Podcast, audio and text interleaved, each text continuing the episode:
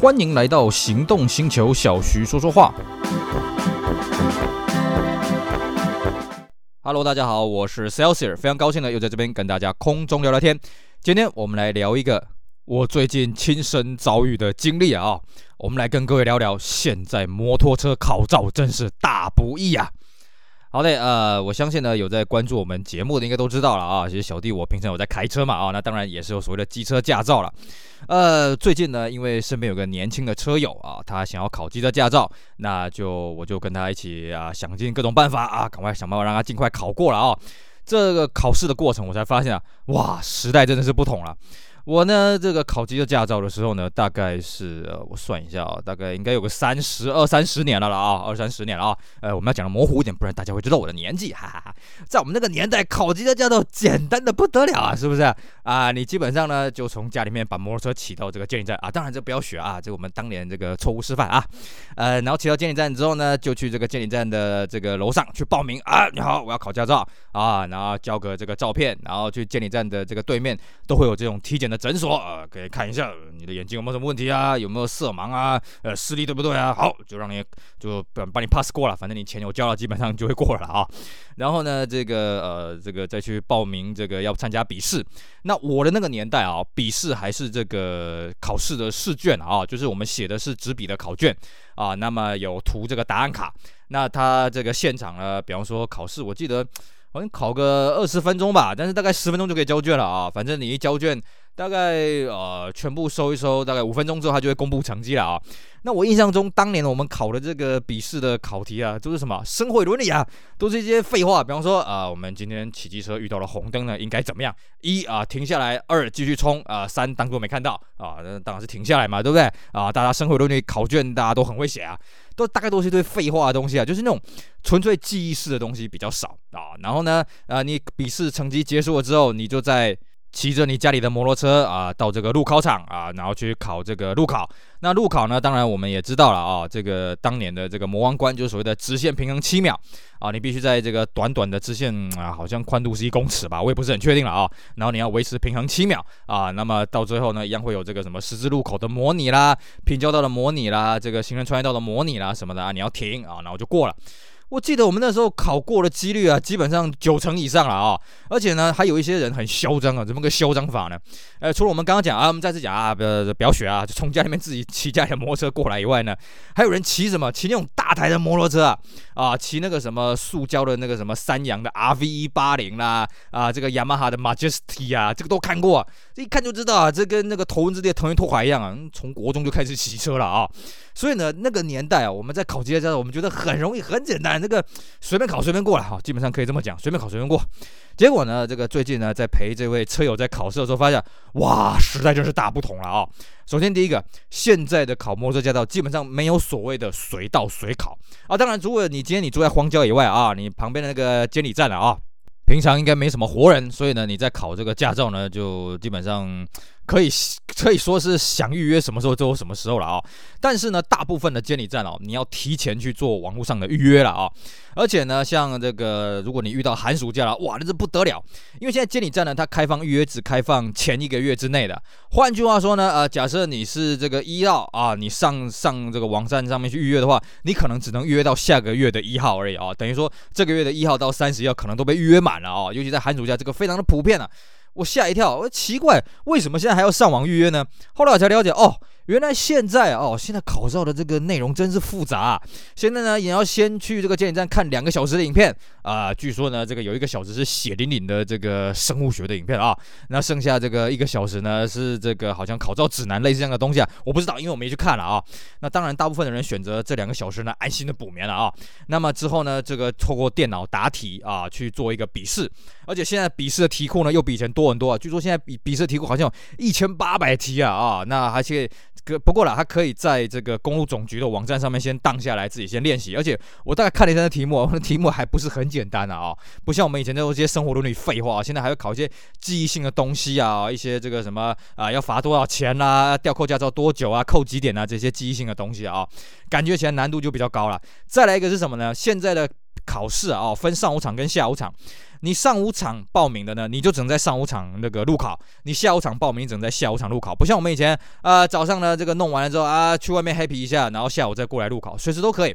呃，现在这个时代真的完全不同了啊、这个差异性很大一点在什么呢？以前我们可以笔试考完之后，我们去旁边路乱乱练习一下啊，练习到自己熟了，我们再进考场。现在呢，你这个考试的时间算是很紧密了哦。你如果这个笔试的时候你稍微耽搁了一下什么的，去上个厕所什么么的，你可能你在路考的时候你的时间就会接得很紧啊，变成说你在练习的时间就会少很多，那挂考的几率就会变高了哦。那所以呢，这个哦，我这样看了一下，我现在这个流程还真的是非常的密集，而且当然我们还是再次跟各位讲啊，这个不要自己从家里面 没有驾照骑车过来啊，那是我们以前的不良示范啊。现在呢，这个你要考驾照，尤其在寒暑假的时候，你就不要想去报那什么假日班的了啊，假日班那个基本上我看都是全满的了啊，因为那个名额非常有限，那就造成了一个问题是什么？假设你是学生族，那你平常你要考照的话，你的摩托车怎么弄过去？哦，这是一个很大的问题。当然，你说啊，监理站它备有这个考证用的摩托车，我跟各位了啊，你不要对那个摩托车有太大的期望，因为那种车子呢，也是充满着先人战功彪炳啊啊，这个车子绝对不是那么的好骑啦。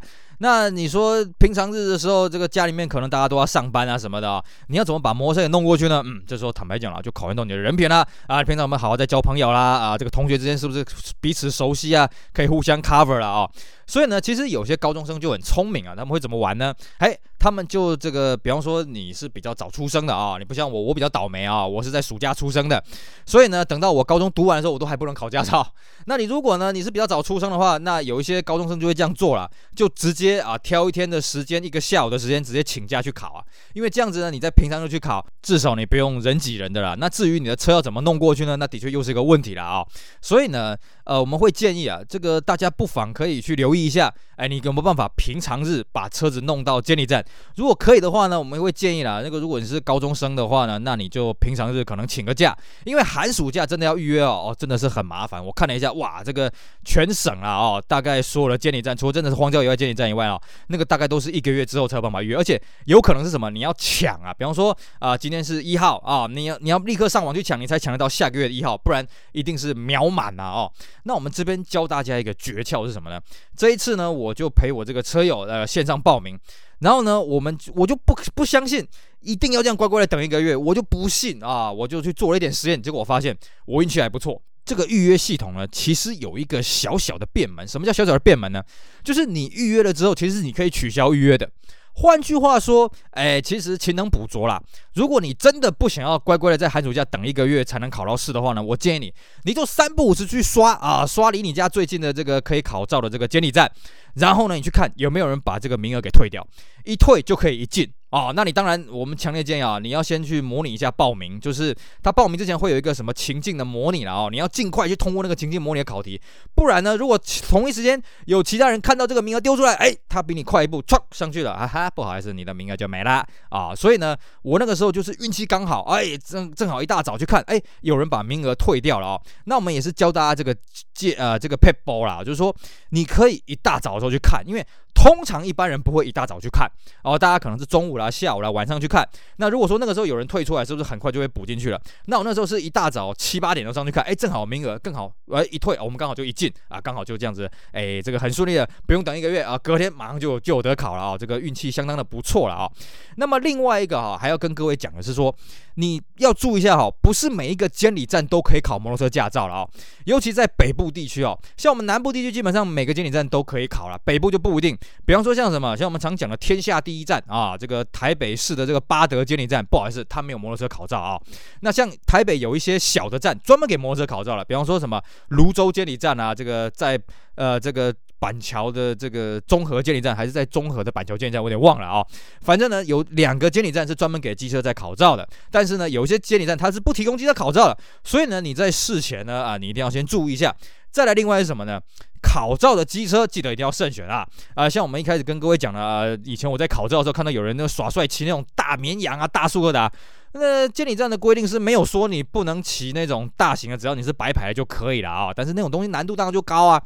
我们会建议了啊，各位你找那种越小巧的车子越好，最好是什么样的车呢？最好就是那种九十 CC、一百 CC 的摩托车。第一个它小巧，第二个是什么？它的引擎的输出动力不会那么大。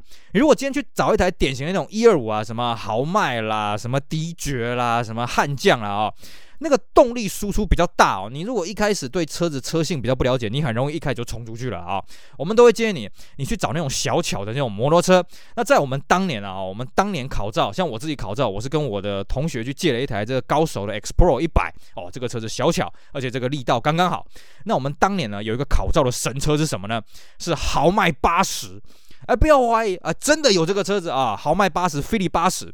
这个车是怎么回事呢？其实它就是给女孩子骑的最小的白牌的车子。我们都知道，在台湾的制度来讲呢，这个轻型摩托车是五十 CC 嘛，是这个绿牌的。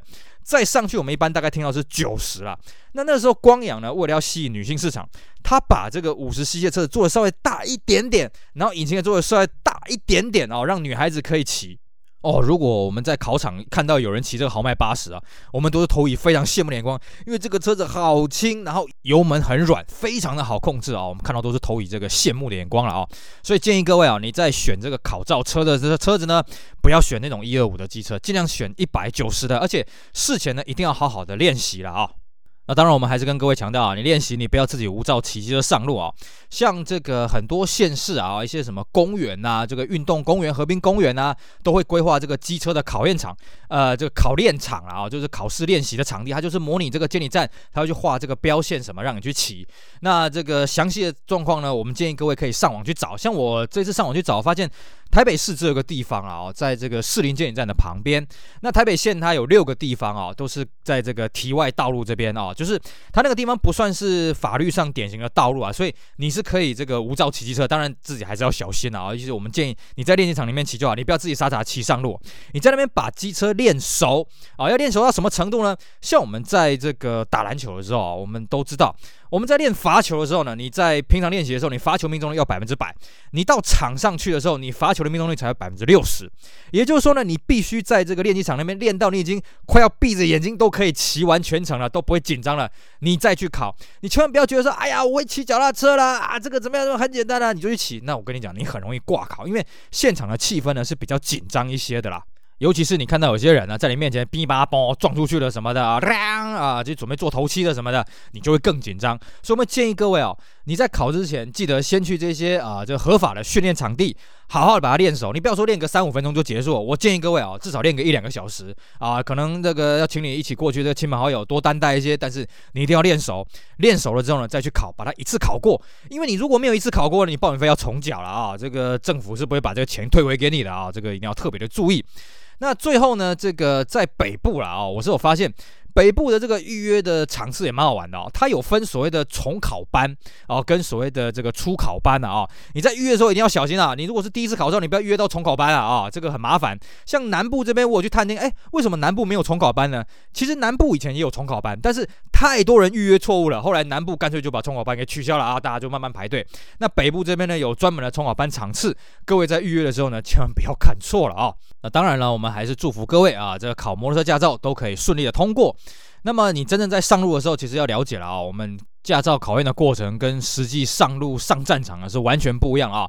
上路的时候记得一定要小心骑，那一定要佩戴这个全罩式的安全帽啊！不要这个想说省时间戴个瓜皮的，戴个四分之三的，你的下巴真的是很重要。我们这个身边也有一些人呢，这不小心跌了，这个下巴就这个受伤啊，这个相当的不好。所以呢，这个大家一定要注意骑乘的安全啊！那不要去跟人家争先恐后啊！不要觉得说啊自己考了驾照自己就好厉害啊，到处乱钻乱骑啊！其实呃，这个在我们统计学来讲啊，哦，这个年轻朋友，这个三十岁以下的这个摩托车肇事率是非常高的，死伤的程度也是比较严重的啊，这个各位年轻朋友一定要特别特别小心。OK，好，以上就是我们今天节目内容啊，跟大家聊一聊最近发现，哎呀，这个原来现在机车考照真是大不易啊，不像我们以前这样轻轻松松、简简单单了啊。那也顺便跟大家分享一些小技巧，包括你要怎么样，哎，在监理站不用等一个月就可以报名到，还有就是说呢，你要去哪里练习啊？希望会帮到大家，也希望大家继续支持我们其他精彩的音频节目内容。我是 c e l s i r 我们下回再聊喽，拜拜。